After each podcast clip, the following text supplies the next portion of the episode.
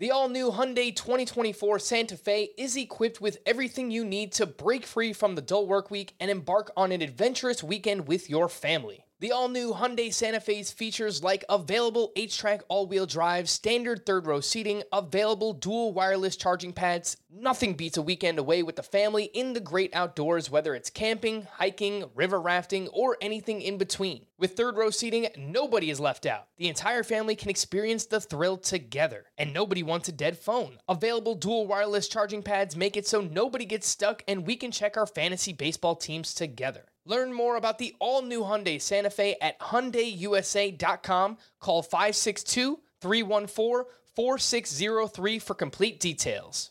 Welcome to the Fantasy Baseball Today podcast from CBS Sports. One one pitch, fastball pulled and fast. Got a fantasy question? Email fantasybaseball at cbsi.com. Get ready to win your league. Where fantasy becomes reality. Now, here's Adam, Scott, Heath, and Chris. All right, it is baseball time. That other sport is over. Super Bowl in the books. Time for fantasy baseball. Welcome to the show. It's fantasy baseball today after dark, Monday evening at 9:30 p.m. Eastern. Adam Aizer, Scott White, Chris Towers. Scott, how was your Super Bowl, sir? It was fine. I ate a lot of junk. That's the main thing I look forward to for the Super Bowl, unless my team is playing in it, which has only happened twice ever. It's just like eating a bunch of junk, like wings and nachos. I had a root beer float. It was great. Woo. That's that is some serious junk right there. Chris Towers. Yeah. Speaking of junk, Chris Towers. I don't know. I don't know how people are supposed to interpret that. Here's Chris. I, well, I so I thought where you were going to go, and I think we need to get into this right off the top.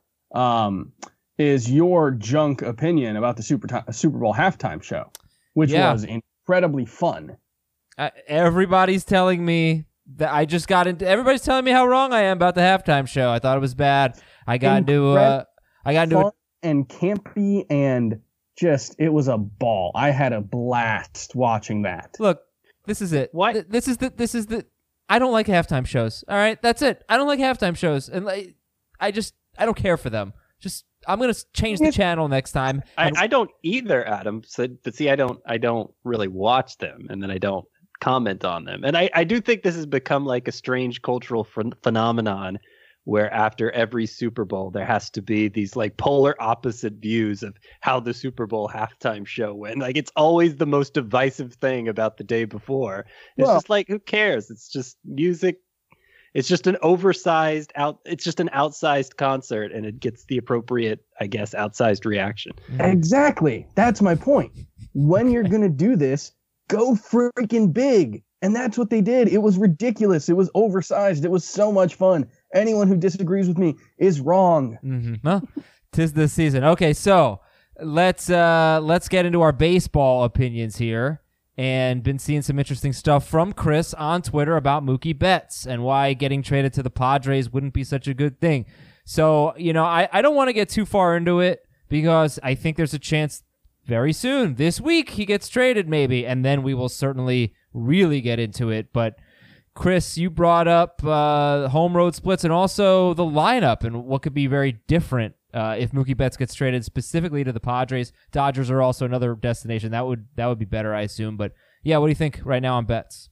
Yeah, so the biggest thing with Betts, if you look at his home run splits, like I think there's an obvious comparison for the Padres, and that's Manny Machado. And Manny Machado really, for his career, never really hit well outside of Camden Yards. He was like a high 700s, low 800s OPS bat.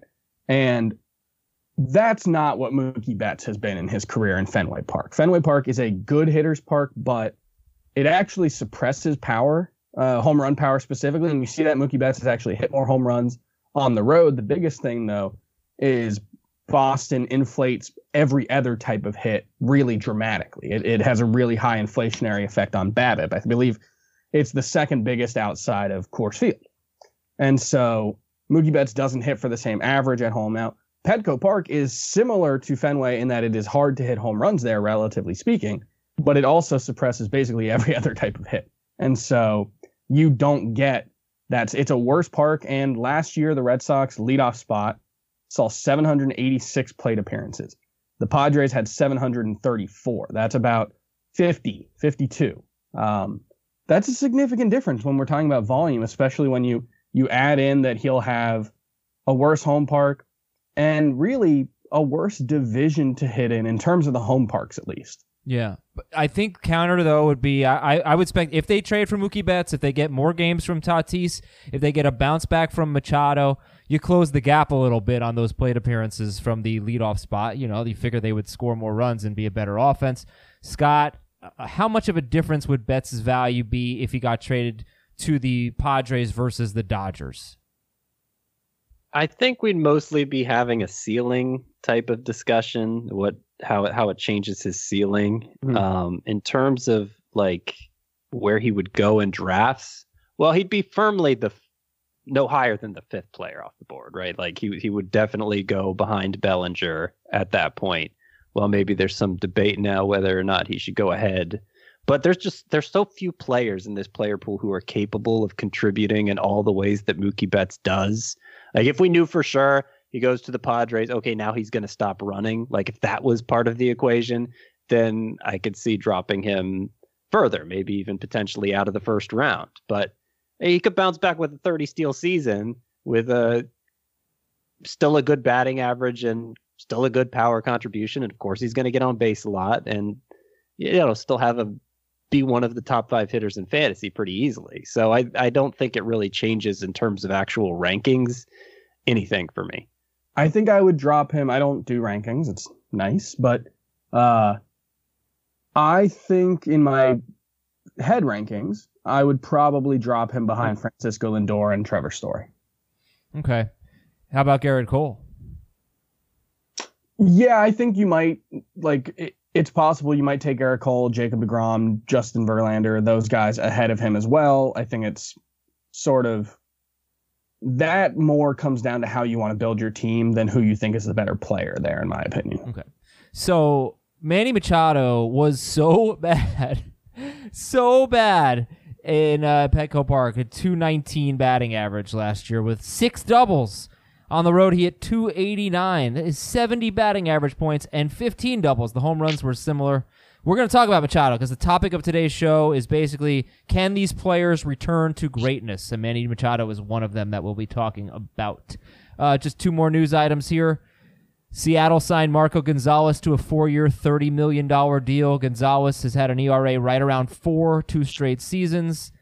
Better, better real-life pitcher than fantasy pitcher. Kind of a high whip, not a big strikeout rate. Scott, is Marco Gonzalez worth taking in a 12-team mixed league? He is not. No. Okay, No. good. Then let's move on. Next item. Colorado signed Trevor Story to a two-year, $27.5 million deal. Still, uh, it doesn't affect when he's eligible for free agency. Just takes a couple of arbitration years away. Email from Jason in Seattle, Washington. Dear Hoffman, Bauer, and Cahill. Trevor's, Trevor's. Yeah. Yeah, yeah. I understand why some experts believe Trevor Story should go off the board as early as sixth overall, but are you concerned that since he just signed a mini extension to buy out his arbitration years, that he will no longer run like he used to? It's an impossible question to answer. Like we just this is the biggest thing about projecting stolen bases is it's just it's about the the desire and willingness to do the thing as much as it is the ability. We know he has the ability to do it, and we know in the first two years of his career he didn't really do it that much. Uh, but he showed the ability in the minors, and now he's doing it. So it's possible that they may he may choose to run less, but I I don't think he was motivated to run in 2018 versus 2017 because he was arbitration eligible the following year. Okay.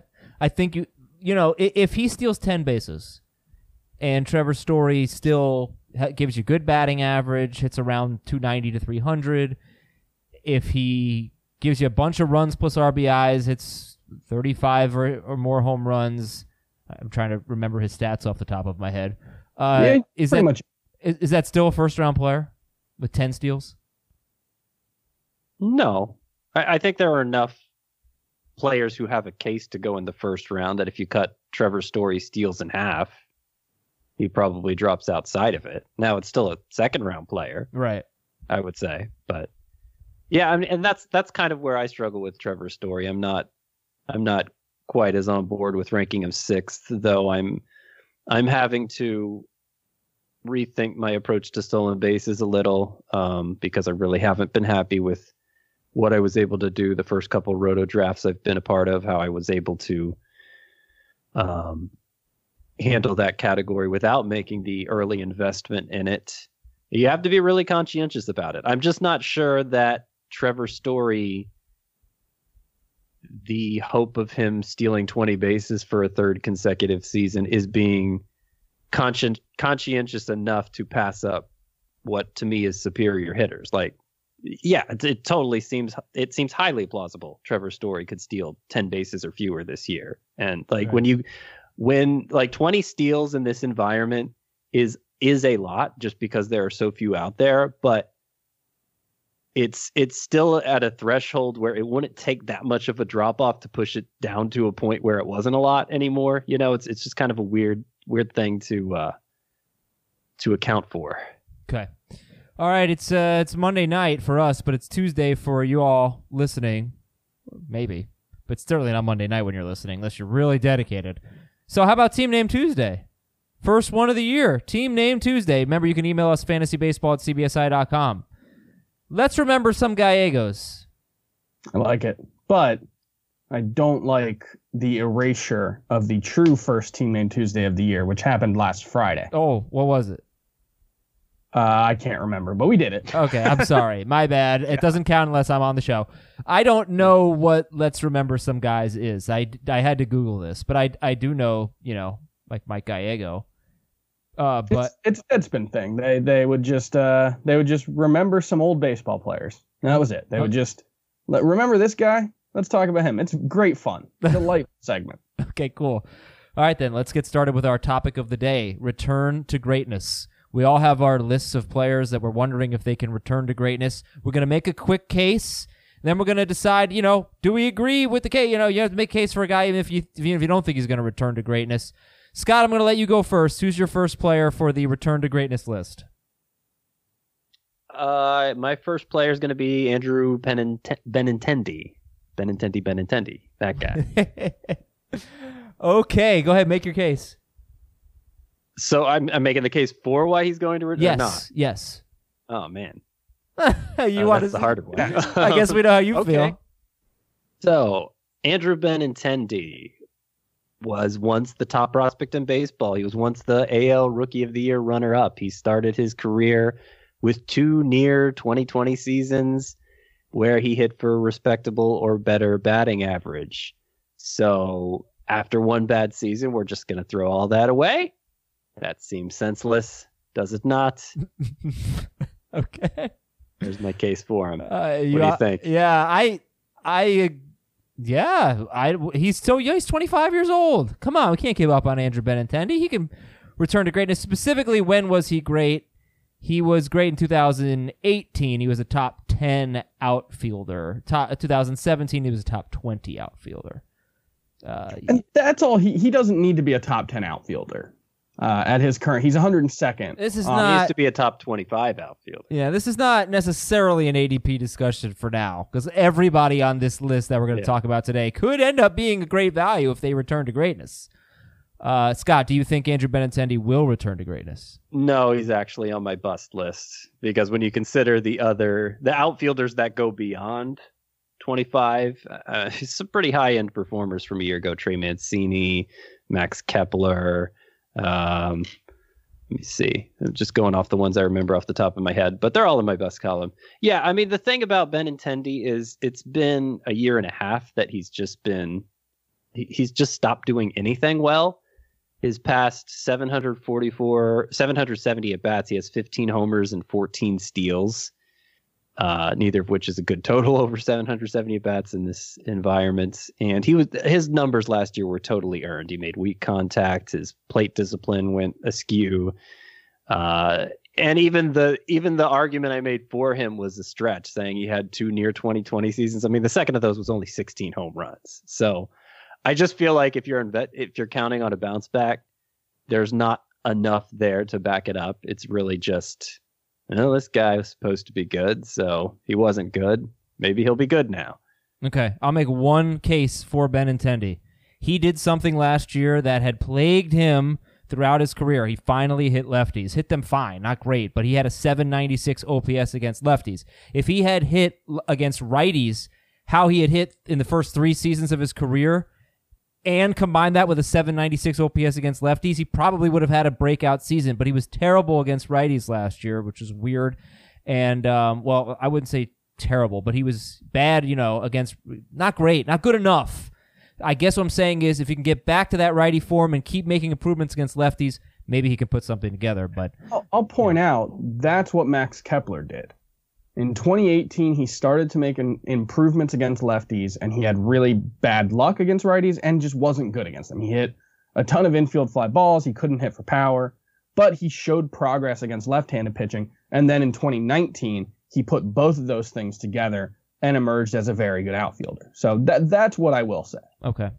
And uh, Chris, who's your first player on the? Can he return to? Can can you save Manny Machado for me because I don't have enough guys uh, compared to you and Scott. So I'll take Machado. Who who's first for you?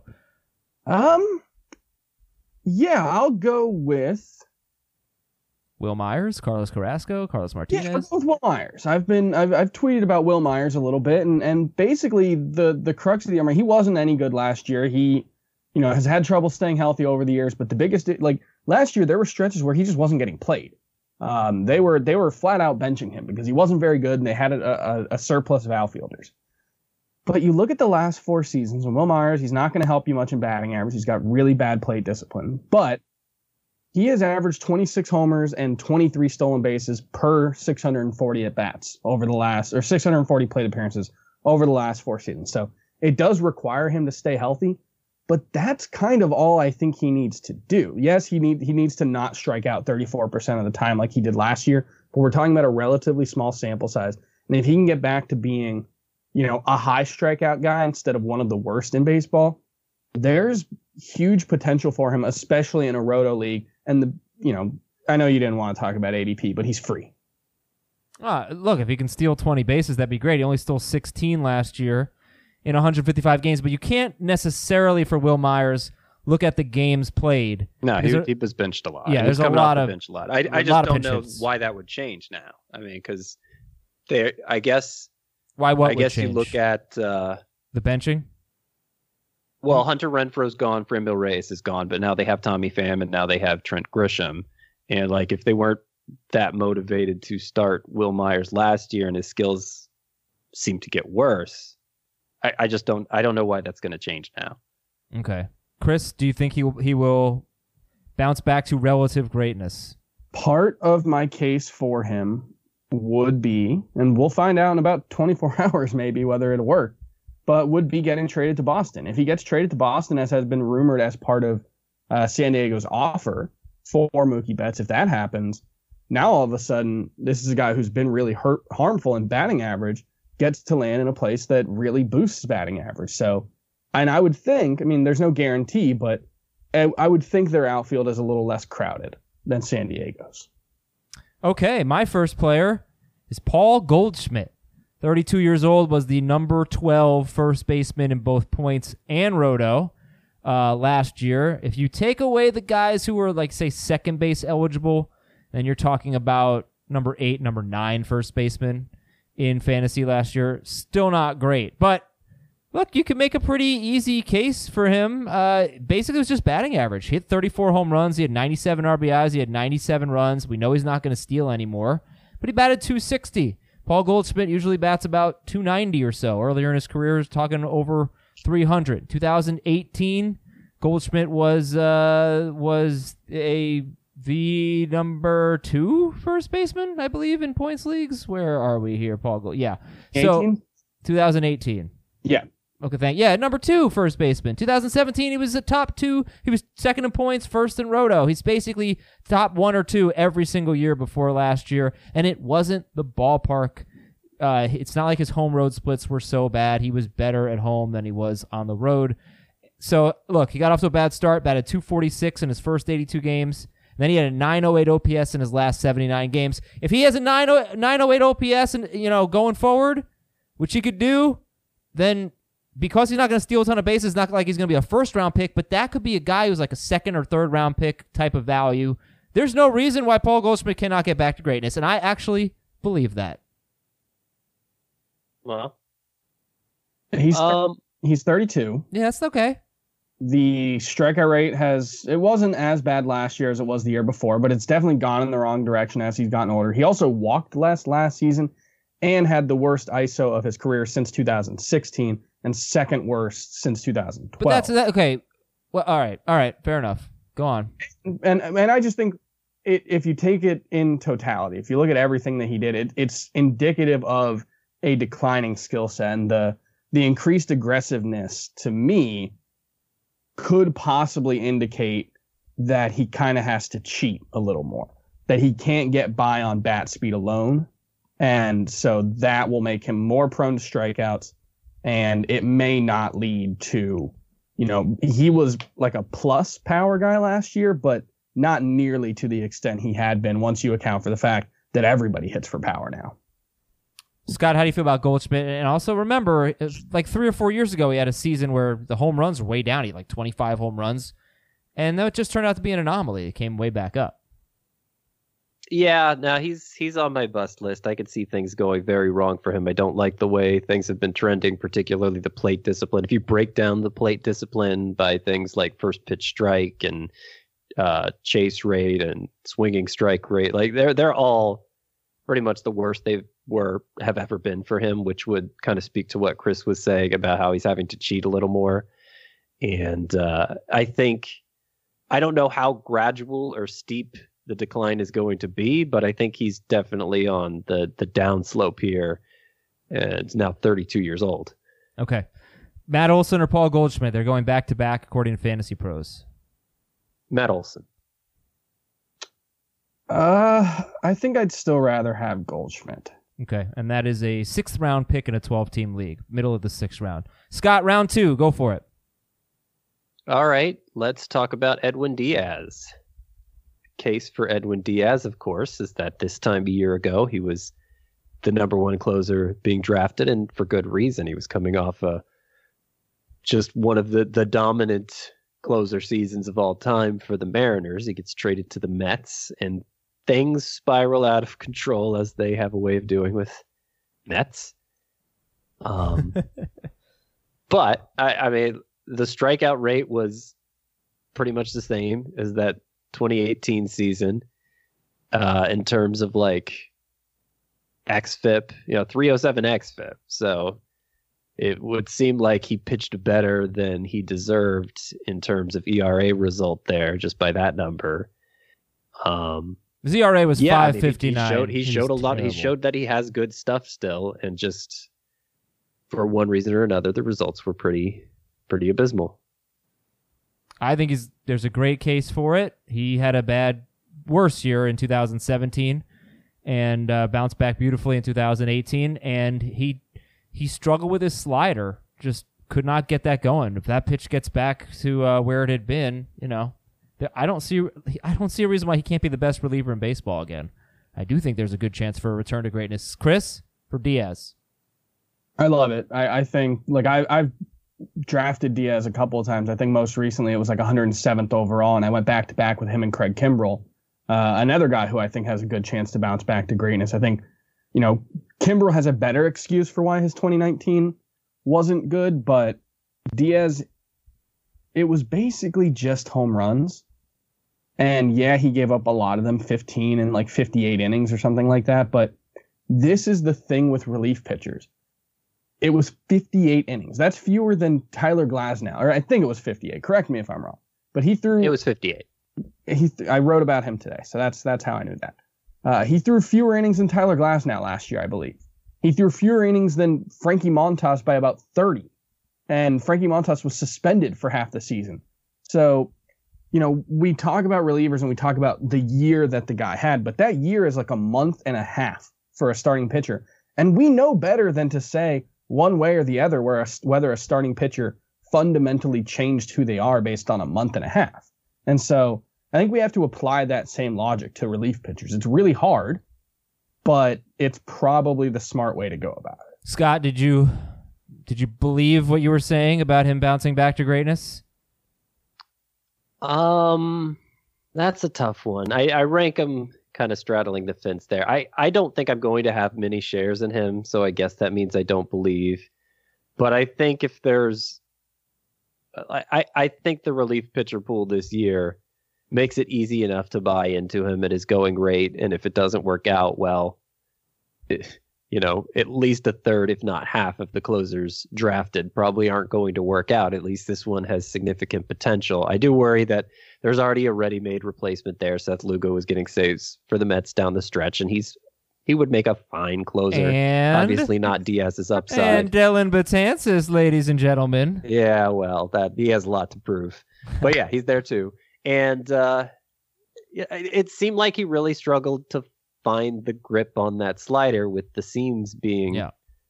lower than in past years. And that's the eternal question for hitters, right? I, it affects certain pitchers too. And it's sounded like based on, you know, kind of the anecdotal reports going around that that's that's kind of what was happening for him. Although, I mean, his slider still had a great swinging strike rate. It was definitely lower. Um, but it's not like it was a useless pitch for him. Okay, he's going 12th overall at, at closer, but if you take out the starting pitchers, Edwin Diaz is actually the ninth closer. Uh, sorry, take out the starting pitchers who are RP eligible. He's the number nine reliever off the board. I shouldn't have said closers. I should have said relievers. So that's Glasnow, Woodruff, and Carrasco. Take them out. Diaz is number nine. Right behind Taylor Rogers for the Twins, and just just look at Taylor Rogers' stat page. It's kind of hard not to buy into what this guy does. So, uh, real quick to finish it up, Taylor Rogers or Edwin Diaz? Edwin Diaz. I rank Rogers ahead. Rogers, I think, is the last of my closers who um, ha- seems seems to have a secure job and shows no obvious reason for concern. And then you get into Edwin Diaz, who is the top one, who does have reason for concern. Okay, Scott, why don't we go back to back? Scott White's here, and let's go to Craig Kimbrel. Yeah. So Chris Chris says he has more of an excuse, and I, I guess that's true. I mean, obviously, it was a hurried tune-up after signing that mid-year deal. Although I'll point out that Dallas Keuchel seemed to be typical Dallas Keuchel after Dallas signing a deal at the same time. Dallas Keuchel had a much longer minor league like rehab slash whatever you want to call it, didn't he? Kimbrel basically Uh, got I thrown think right he into just the made fire. one start. I think he just made one. I could be wrong about that, but Hmm. Adam, if you want to check that Yeah, out, I I'm- think, I'm I, on think I, I think I go. Uh, anyway, um, I don't understand why these guys, because this happened with Greg Holland too, and maybe that backs up Kimbrel's case, but I don't understand why these guys can't just be pitching while they're waiting to sign. I don't know. Maybe I'm oversimplifying. Well, they how that are. works. They are, but it's different. I I don't know if this matters to you, but I spoke to Melvin Gordon. Uh, he was on our set for for HQ last week at Super Super Bowl Radio Row, and I asked him like, why is it hard to just get, get back in there? And I know it's different. He's like, I didn't have the preseason games and the timing with the offensive line and that stuff. So I just think from a general standpoint, playing in a competitive game in a competitive environment just can't be duplicated. So I could buy that being an issue. I just wanted to I- mention. I, just wanted I to think mention that I spoke to Melvin Gordon. No big deal. Yeah, you you you big timed us last week. Uh, you didn't show up because you were hobnobbing with Emmitt Smith and Dan Marino I- yeah, and Melvin yeah. Gordon. Do you want to hear a great Dan Burrito story? You're you're too good for us. Actually, I bet I won't tell the Dan Burrito story. It's really not a very good story. Uh, Dallas Keuchel made his first start on June 21st, and Craig Kimbrel on June 27th was his first appearance. I don't remember. Keuchel made two minor league appearances. You can look up how many minor league appearances he made. Oh, I should have done that. I should have done that. Yeah. That's what we were asking. well, I thought they signed right around the same time, so I was just, okay. Scott, um, Craig Kimbrel, why is he going to bounce back? Dallas Keuchel made two minor league rehab starts, That's what Chris just said. Yeah. both seven innings long. Anyway, um, okay, so I mean, the strongest case for Kimbrel is that okay, there's a there's a there's a ready-made excuse there. He's obviously Craig Kimbrel, who's probably going to the Hall of Fame. He's uh, Mm. uh you know, he Spicy. he uh, oh man, I had these arguments all lined up and now I just lost my train of thought. Um, I'll give you a hint. Something about swinging strikes. no, it did not have to do with swinging strikes. xwOBA. uh, oh, I know what it is. The Cubs have a big financial investment in him, and I, they're going to give him every possible opportunity to seize and hold this role before giving in and turning to somebody else, which is not nothing in with all the uncertainty surrounding the relief pitcher position heading into the new season. Okay. So who's more likely to bounce back? The only point I want to make about Kimbrel is that I, you know, I found it really hard to believe how little interest there was in him, and it just seemed to me like people were almost predicting the beginning of the end for him, and maybe that started. There's no way he's a 6.53 ERA guy, which is what he was with the Cubs, but I, I don't know. There, there had seemed even though the superficial numbers seem pretty good maybe he wasn't quite the same guy toward the end of his Red Sox tenure, but I don't, I, you know, it just surprised me that he couldn't get anything, uh, you know, until halfway through the season. So who's got a better chance of bouncing back, Chris, Edwin Diaz or Craig Kimbrel? Edwin Diaz for sure. He's the guy who's in the physical prime of his career. He's the guy who was mostly able, I believe. I think he did he go on the IL at one point last year. Either way, he made it through the season without suffering the serious injuries that Craig Kimbrel did. You know, Craig Kimbrel did deal with knee and elbow issues last season, so you know it's possible we are starting to see the the beginning of the end for him. Whereas Diaz, it seems like a pretty obvious, and he talked about it openly and experimented with different grips on his slider. Um, so I think that's basically he just fixes the slider and he's fine. Scott, do you think Craig Kimbrel will will bounce back? I am very nervous about Craig Kimbrel. I have him ranked just behind Edwin Diaz, even though Kimbrel has the clearer role to open the season. And uh, I think between the the injuries Chris was referring to, the way his velocity has been on the decline the past couple years, and his control, three of the fast past four years, he's had real control problems. Uh, and last year was just terrible. Again, it could totally be a just a rust thing last year, and maybe the the elbow issue popped up at just the wrong time. That could totally be it. But there's enough of a trend there for a guy who's been around a while. He's going to be 32 this year. That I, I think it's reasonable to be concerned. Chris, you're up for round two. Maybe you can pick someone who was actually great because round one was Wil, Wil Myers. Oh, this is that's mean. I don't know. I don't know what you mean. give me give me Shakira great, okay? That's what I mean.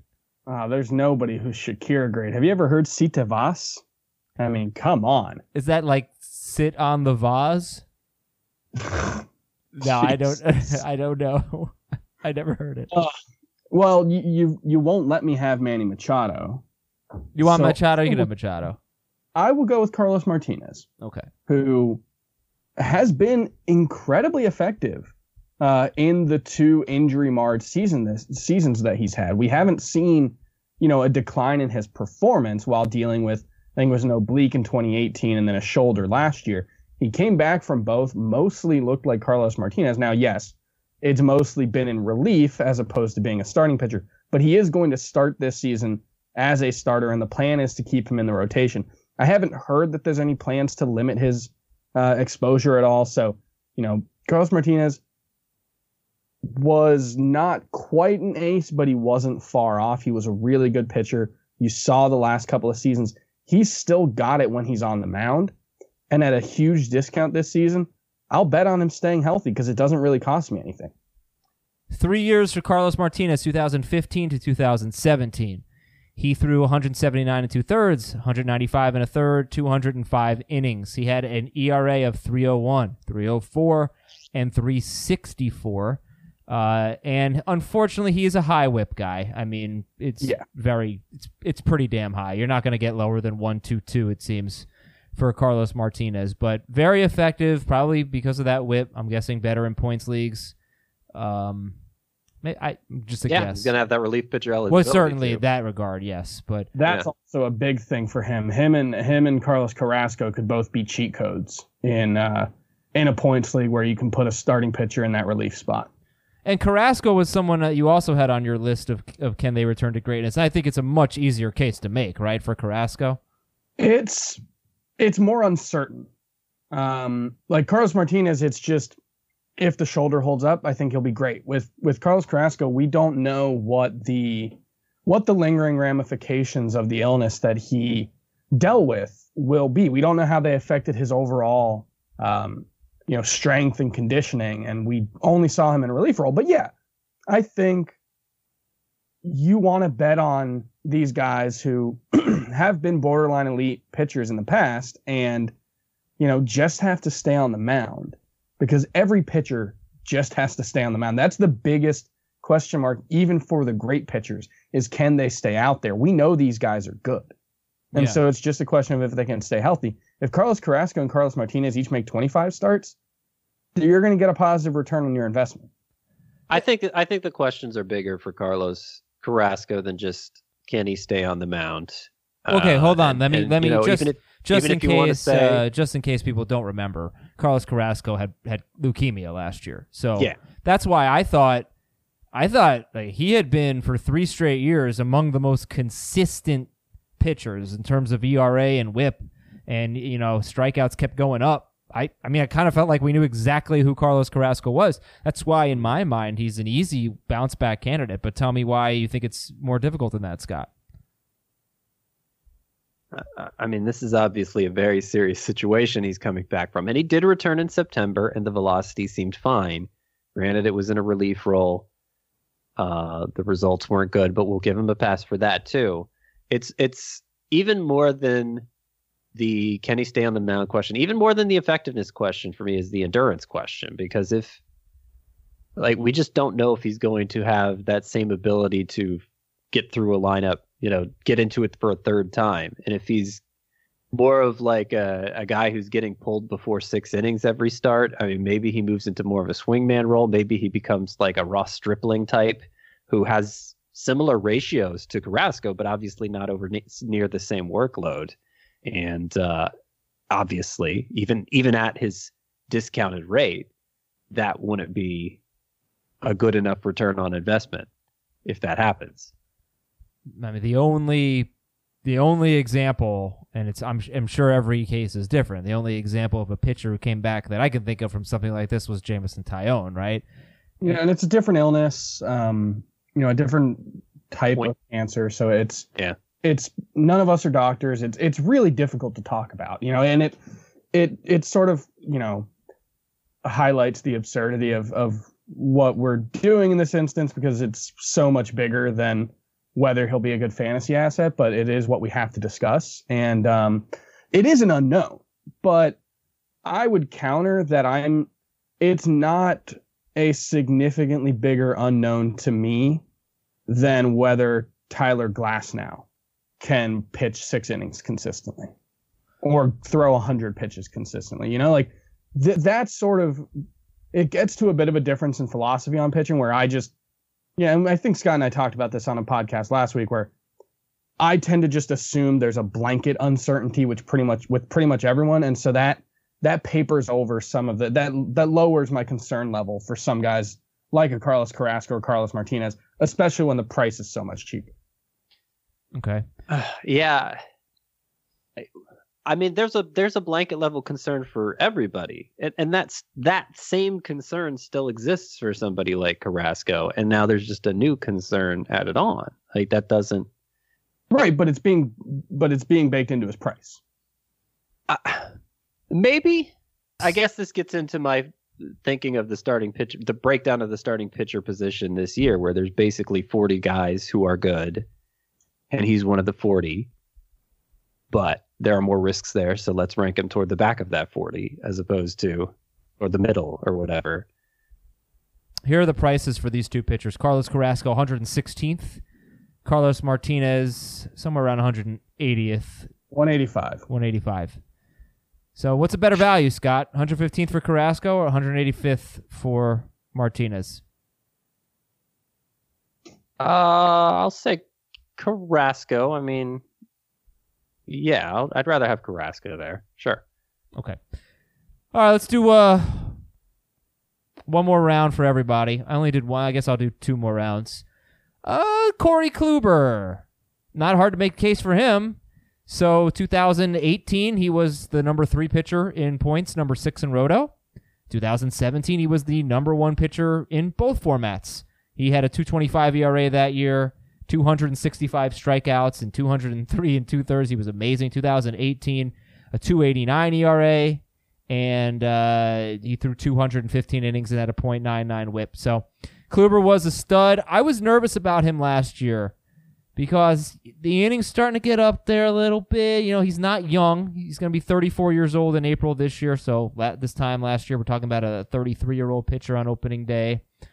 And, you know, last 19 games of 2018, he had a 367 ERA. So I was nervous about him, but obviously there's a big discount now, and he only made, uh, I think, seven starts last year. So, again, it's not much of a it's not a difficult case to make. It stinks that he's not on Cleveland anymore. Kluber's on the Rangers, and he's been much better at home than on the road. But dude, the guy won the Cy Young two years ago, or I guess three years ago now, and two seasons ago he was a top six pitcher, top three in points. So that's my that's my case for Corey Kluber, Scott. Yeah, he could totally be an ace this year. Um, I have him ranked. Where do I have him ranked? I have him ranked 30th. So I have him just behind James Paxton, who could be an ace this year. I him just ahead of that is Jose Berrios, who could be an ace this year. Ahead of that is Mike Soroka, who probably doesn't have as much upside, but I think is much safer. Out of that, Sonny Gray, Brandon Woodruff, Trevor Bauer. Like, you see what I'm saying? Like, all of these guys have that kind of high end potential, and it just becomes a question of what you consider the riskiest. Is it a guy coming off a lost season who's in his mid 30s and who was showing some slight skills regression before that injury? Or is it somebody who's less proven but has obviously shown that kind of potential in the past as well? And I, I would. I, I think that the risk factors become a little higher for Kluber there, but I certainly recognize the potential that he could bounce back and have a huge year. I would be fine with him as my number three starter I just don't think I'd be willing to roll the dice on him being any more than that. I don't really like him, to be quite honest. I, am alone then. Good, good. I like it. Yeah, well, the home road thing does kind of factor in though, because like his his road ERA the last five seasons, not including last year, 249, which is great, 415, 303, 283, and 380. So it's great three of the last four years, but it was consistently better at home. So if he's getting worse, you know, I just don't like him going to Texas and getting out of the AL Central, which was just a dream come true last year. And by the way, last thing I'll let Chris talk after this. It's not like Kluber was affected by his forearm injury last year. He was getting shelled and then he got hit on the arm. He got a broken forearm. So it's not like he was pitching through an injury last year. He just was pitching like crap and then he broke his arm. All right, Chris, why are you uh, the high guy on Kluber?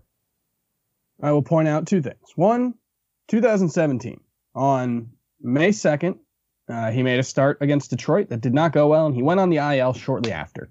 He had a 5.06 ERA after the first six starts, so one fewer in one fewer start. I think it was roughly the same number of innings. Um, his control in those 30 something innings wasn't as good.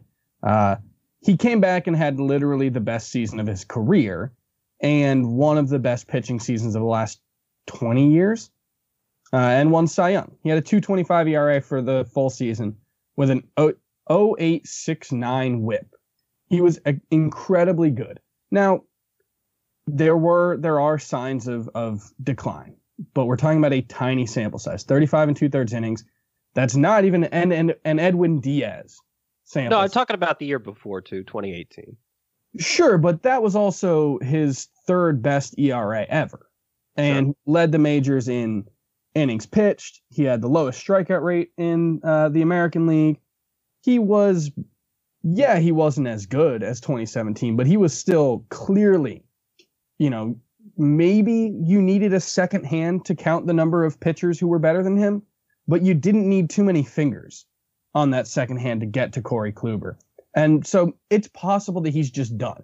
It's possible that we saw the start of the decline and it was just that line drive that kept us from being able to say for certain that Corey Kluber is done as an ace. And we do have to take in, into account he is pitching in Texas. And while it is a new park, and they will have a retractable roof. So it's it's uns and I would guess the roof will probably be closed most more often than not, uh, especially in the summer. We don't know what the impact of that park is, but historically, Arlington has been a very homer happy place to play baseball. Uh, it's incredibly warm in the summer. It's not particularly humid. So there's just not a lot of drag on the ball. If I understand the science correctly, and I think I do, it seems like a good place to hit. So all of those factors are working against him, but you know, you mentioned the guys that you have ahead of him, and in, in ADP it's very similar. Jose Berrios, Trevor Bauer, Yu Darvish, Tyler Glasnow. Most yeah, I didn't even get as high up as that. Yeah, most of those guys, James Paxton as well. We've never seen an ace season from them. We think they can do it, but we know Corey Kluber can. We know Corey Kluber can check off every box that you want from an ace, not just the ability to limit runs, not just the ability to put up a good whip, but the ability to rack up a ton of strikeouts and pitch a ton of innings. Mm-hmm. And we just, none of those guys, uh, I would say even Yu Darvish hasn't necessarily shown that ability. I guess Trevor Bauer did once. It's been a few years since Darvish has yeah ha- taken on that kind of workload. Um, but you know, I've I've also pointed out differences too. There there's start for start, how deep do they go into games? And then there's obviously the overall innings total. And start for start matters more to me than the overall innings total. Obviously, if you can do both, like Kluber has done consistently, that's great. I think the the comment I would seize on that you made is there's a chance he's just done and I, I think I'm a little more wary of investing heavily in him, knowing that there's that chance. But uh, my approach to pitching this year is basically draft four guys who have the potential to be your number one. I would consider Kluber one of those four guys. If, if I drafted him, I'd be fine taking him as one of those four guys. So it's not like I'm discounting the potential here. I'm just being a little a little more cautious than it sounds like you're going to be. And and the only time I've drafted him was like in the 70 to 80 range in the FSGA draft and it was after I had Luis Severino, Noah Syndergaard. There's a lot of upside in that pitching staff. It's terrifyingly unsafe, but I liked being able to get Kluber at that price as my ostensible number 3. Last round and Let's go to Scott first. Scott, give me the last guy you want to talk about. Make a case for a return to greatness. All right, let's make a case for the return to greatness for Travis Shaw. Ooh. Yeah. Now, as I understand it, Travis Shaw made a mechanical adjustment last spring that uh, did strike out. He was like, "Hey, I'm just gonna, I'm just gonna hit less." Yeah. he was no, so bad. Effect. Holy cow, is he bad? Not, that's the effect it had. I, I, mean, it started in spring training. The plate discipline was just terrible. Uh, I think he had like 30 strikeouts to no walks last spring. I may be exaggerating slightly, but it was really that bad for a guy who had been a good plate discipline guy. And then it just it never got that much better during the regular season. He went down to the minors for a stretch and, and hit the crap out of the ball there, who wasn't hitting the crap out of the ball at AAA, right? Um, but then his return trip to the majors went just as poorly, and he just never got off the ground. Ended up being just a bench piece for the Brewers while Keston Hiura came up and and obviously did big things. Now Shaw gets a chance again with the Blue Jays. He's penciled in to be the everyday first baseman, so they're at least giving him a chance to recapture his form, and the cost is nothing for a guy who I think we were all drafting in the top 100 last year, right? So that would be the case. For. Yeah, and and he's had I think it was 2000. Let me just take a look. 17. Yeah, his first season with Milwaukee, 273, 31 homers, 101 RBIs. And he got hurt late in the year, but he was so, so good before that injury. I mean, he was kind of a, a star before that injury. So I thought he might be able to pick that up into 2018. 2018 was disappointing, even though he had 32 home runs. He had batted just 241. So, uh, yeah, I mean, there's a case I I really went with guys who were who were studs, MVP, Cy Young. You guys were like, hey, how about guys who've been like very good? But that uh, that that would be Shaw's category. But sure, we, he could be very good again. Okay, Sorry, I didn't mean to criticize you too harshly there. Chris, who's your last player? Trevor Bauer. And and and Stud. let's talk. He was a stud. He was. Yeah. 2018, he was an incredible pitcher. You could argue he was the best pitcher in baseball in 2018. Trevor Bauer would certainly make that argument uh, if you ever asked him. Um, he was not nearly as good. The the control regressed. His his secondary pitches weren't nearly as effective as the year before, and he really struggled upon getting to Cincinnati, which, as you all know, is where he will be pitching this season. It's a tough place to pitch. Uh, it's an okay division, but Cincinnati is a a band shell. But I'll just point out he he struck out 253 batters last season. He threw 213 innings. He's basically had no trouble making his starts. So when you talk about the ability to rack up innings as a as a prerequisite for an ace, he scratches that box. He scratches the box. Scratch the box, the right term. That feels weird.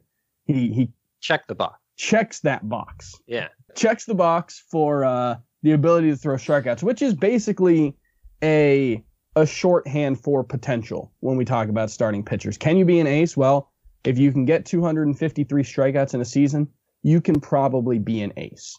He's got to fix some things. He's got to keep the ball in the yard. He's got to get the walks down a little bit. But we've seen this guy be an ace. He's not being drafted as one right now. And you know, we know there one thing you cannot say about Trevor Bauer, he's not you can't say he's not going to put in the work to try to get better. Uh, whether it will actually work, well, 2019 showed us that it's not always a guarantee. Hard work doesn't always pay off, kids, but uh, let's not fall for recency bias. We fell for recency bias with Trevor Bauer last season. I was drafting him as a top five starting pitcher.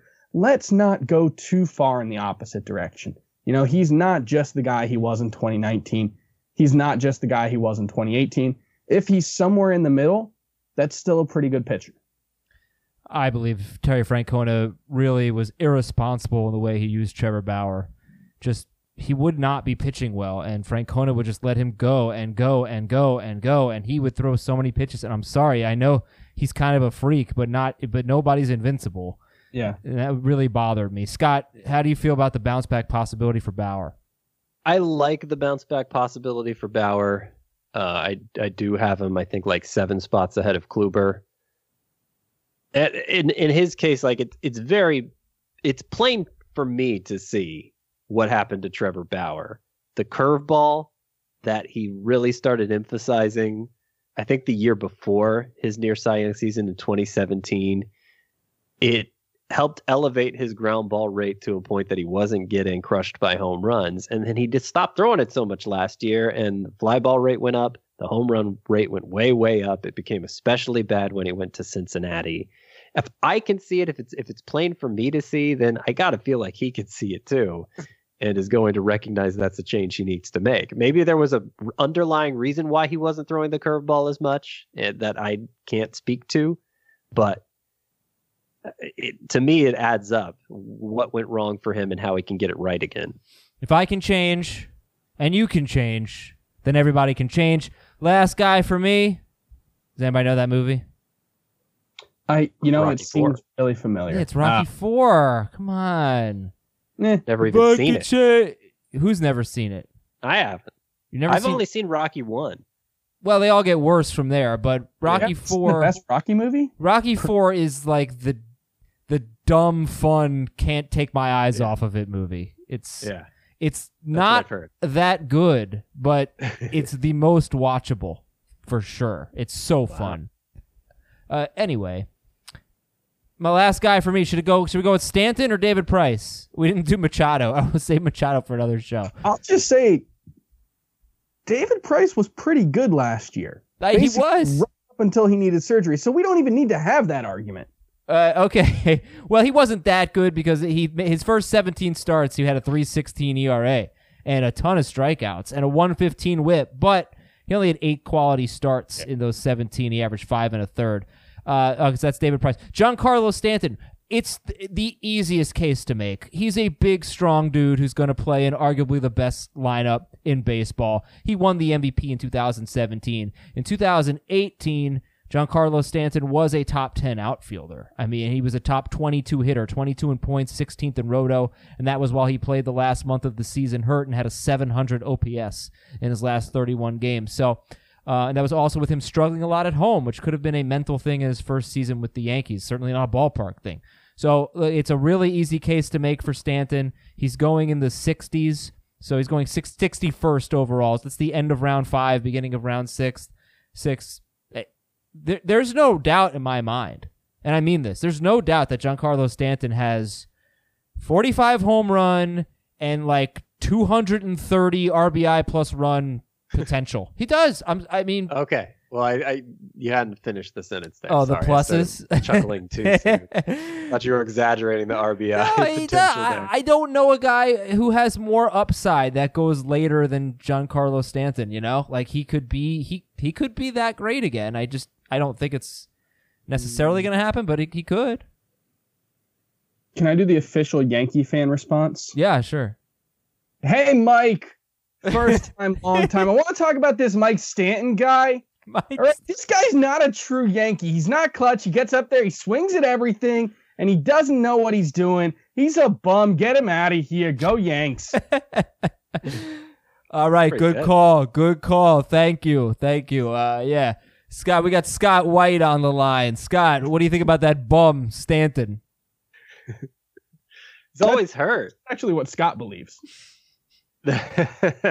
I I do have him on my bust list, Stan. And Chris and I got pretty deep into why that is. It's it's more an argument for the floor than against the ceiling because I totally get what you're saying. Um I just I just think there's enough reason to be concerned that the decline could be nearing and it could be steep and especially given how much time he's missed over his career. No. Uh, I would be reluctant. I, I still think the price is a little too high for me to roll the dice on that, especially given the caliber of player that's still available in that fifth round range of the draft. Like, Okay. I would. I'm. st- I'm looking to fill out my pitching staff at that point rather than trust that everything's going to go fine for Stanton this year.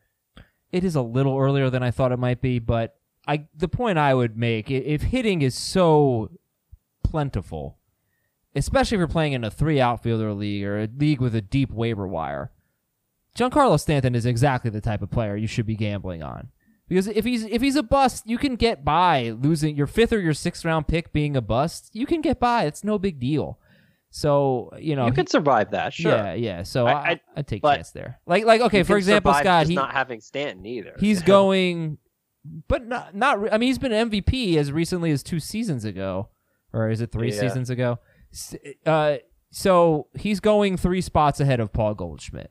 Uh, You know, they're back to back in terms of Right. hitters. I don't like Paul Goldschmidt either. That's probably not who I'd take instead. Yeah, but it's a good spot for pitchers. You're right in that respect.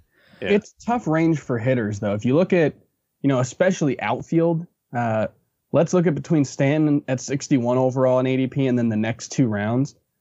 Eloy Jimenez, Victor Robles, Jorge Soler, Tommy Pham. There's a lot of risk in that range, period. I don't think any of those guys comes with no risk. And I think Stanton has, I know, Scott, you might disagree with this, but I think Stanton has more upside than any of those guys. I know you really like Jorge Soler. Who- Stan has more upside. I, I think I think Soler's upside is is comparable, but obviously Stanton seems like the safer, the better bet to reach his upside than I- Soler does. I don't think the upside is that comparable. I mean, Stanton hit, plays in a little league ballpark on the best offense in baseball. you, It's you realize Soler hit 48 home runs last year, right? And have you, did you see I- his second I- half numbers? I I mean, mean, I- it was it was MVP level Stanton, but- but you- basically who he was in the second half. but Stanton hit 59 home runs and had 255 RBI and runs combined in Miami. the Marlins. Yeah. Well, we all know he's. I think we're all in agreement he's not going to be that guy again. Well, that I think- guy struck out at a much lower rate than I he's shown the work potential to do, including since in his one full year in New York. yeah. I don't think Jorge Soler is going to be the guy he Me was either. last year. Is my thing. Right, forty-eight home runs a ton. I just like I, I don't know. The batted ball profile supports it, and he So the Stanton- became, he became a good contact. Who hitter hits the ball thing. harder than Stanton? Judge? What? Who hits the ball harder than Stanton, his teammate? Well, Soler's in the same range as Stan. I'm saying You really think Soler has more upside than Stanton? that's not what I said. But I think do- the upside's do you? comparable. Okay. I think Stanton has a higher probability chance of meeting that upside. I also think Stanton has a higher probability of chance of just bottoming out. It, because of bad performance, because of injury. Um, 'Cause- I, I guess because if, I guess if you're factoring it, you'd have to factor in the injury concern for me to say that. yeah. Right, like he's it's not like he's been a bad player at all. I mean, he hit 288 with 3 home runs in 18 games. He 12 walks, 24 strikeouts. You know, and like I said, top 10 outfielder in 2018. So I I'm not really seeing a ton of performance decline. Just that he is striking out a ton, like he did that one year where he didn't strike out nearly as much. That's done. Uh, that's not happening, obviously. But Right. he's still hitting. That was the pretty well. MVP year. Yeah, that was 2017. Okay, uh, did you guys read emails in your last show? We did get to some emails on the last show. Yeah, we got like seven. Okay, that's good because we're sort of we're at an hour already. I'll, I'll speed through some emails. Here we go. We'll save regulators uh, for a later show. Emails Not late or anything. 10:40 p.m. Uh, what the heck happened to Scooter Gennett? The dude was an All-Star in 2018. Uh, injury derailed this season. He got traded to the Giants, played three weeks, was released. Now I haven't even heard Scooter Gennett's name. Is he still playing? Is he on a team? Did he ever even exist to begin with, or did I just imagine him? That's pretty damning, all the details you laid out there. I am not putting any hopes out there for Scooter Gennett this year. Uh, I think the last I saw, the Cubs were thinking about signing him, but I don't. I, I that might be a figment of my imagination. Scooter Ryan Joseph Scooter Gennett is an American professional second baseman who is currently a free agent. That's according to Wikipedia. From Jose, I need to choose my three keepers. I already have Severino and Soto. So who's my last one? Zach Gallen, Gavin Lux, Dinelson Lamet, or Nick Senzel? Uh, who was before Gallen? I could not keep up with that either. I'm Nobody. sorry. Severino and Soto are being kept. The four options for the last pick are Gallen, Lux, Lamet, and Senzel. Gallon. Gallant. Yeah. From Patrick, dear Brown, only in Bluth. Busters. Buster. Ah. I will frame my self serving keeper question to benefit others as to increase the chance of being aired. when I think of keeping young, hopefully will be studs uh, in a keeper league, am I wrong to favor hitters over pitchers in a 12 team categories league? I ask as I'm trying to decide which two of the below three keepers I want to hold on to with their round in parentheses. If I keep two with the same round, I lose the previous round. So here are my choices. Kyle Tucker 24th, Zach Gallen 24th, Brandon Woodruff 24th. So he needs two of those three. So that's tough because generally speaking, I do think, and this is something that I've done in the prospect and dynasty drafts that we've done so far, is uh, I think you should value hitters over pitchers, especially when it comes to prospects and especially when it comes to young guys. But in this case, Kyle Tucker is much less proven than Zach Gallen and Brandon Woodruff. So that's, uh, you know, all other things being equal, I, I want to pick the hitter. All other things are not being equal here. Um, so I think I would go with Gallen and Woodruff. You have a better chance of being able to get Kyle Tucker back at a reasonable price as well. Scott I'll give you the next one from Jeff in Iowa. He says, For the life of me, I cannot figure out how to view Starling Marte. Do I avoid him because he's playing in a new stadium and coming off a career? Do I target him because he's playing in a better ballpark, which might mean he puts even better numbers up? Uh, I I think if you, if you play in a standard five by five league, a league where steals take on a high priority, that's why you target him. Like, there's just so few players, early rounds or otherwise, who are going to help you in that category while not bearing you in anything else. So I, I don't even really care about the venue change in in that respect. If it's if it's not that, if it's a points league or some other format that doesn't highly reward steals, I, I mean, I, I think somebody else is going to reach for him earlier than I would, just because he is coming off a career season and now there's some uh, some momentum from the trade. So I guess I would avoid him in that scenario. But presuming you're playing in traditional five by five league, do you want steals there or not? That's really all it comes down to for me. Last email from Jeremy. Hey, Maddox, Glavine, Avery, and Smoltz. Those are busters. I have the seventh pick in a traditional head to head categories league. 12 teams. Would you take Juan Soto, Trea Turner, Jacob DeGrom, Gerrit Cole, Nolan Arenado, or Trevor Story? I would take. Categories League, seventh pick. You got to take. Uh, my my rankings would say Cole. I think Chris would say Story here, right? I was thinking Cole, but Oh, okay. I Well, was- don't let me answer for you. yeah, I mean, I was answering for the community. I might take Story. Oh, okay. Cool. Good show, guys. Thank you very much. Well, uh, it's been fun. Glad to be back. We got uh, three more episodes coming this week Tuesday night, Wednesday afternoon, Friday afternoon. Got some drafts that we'll be doing, we'll be talking about. And your emails at fantasybaseball at. For Scott and Chris, I'm Adam. See you later.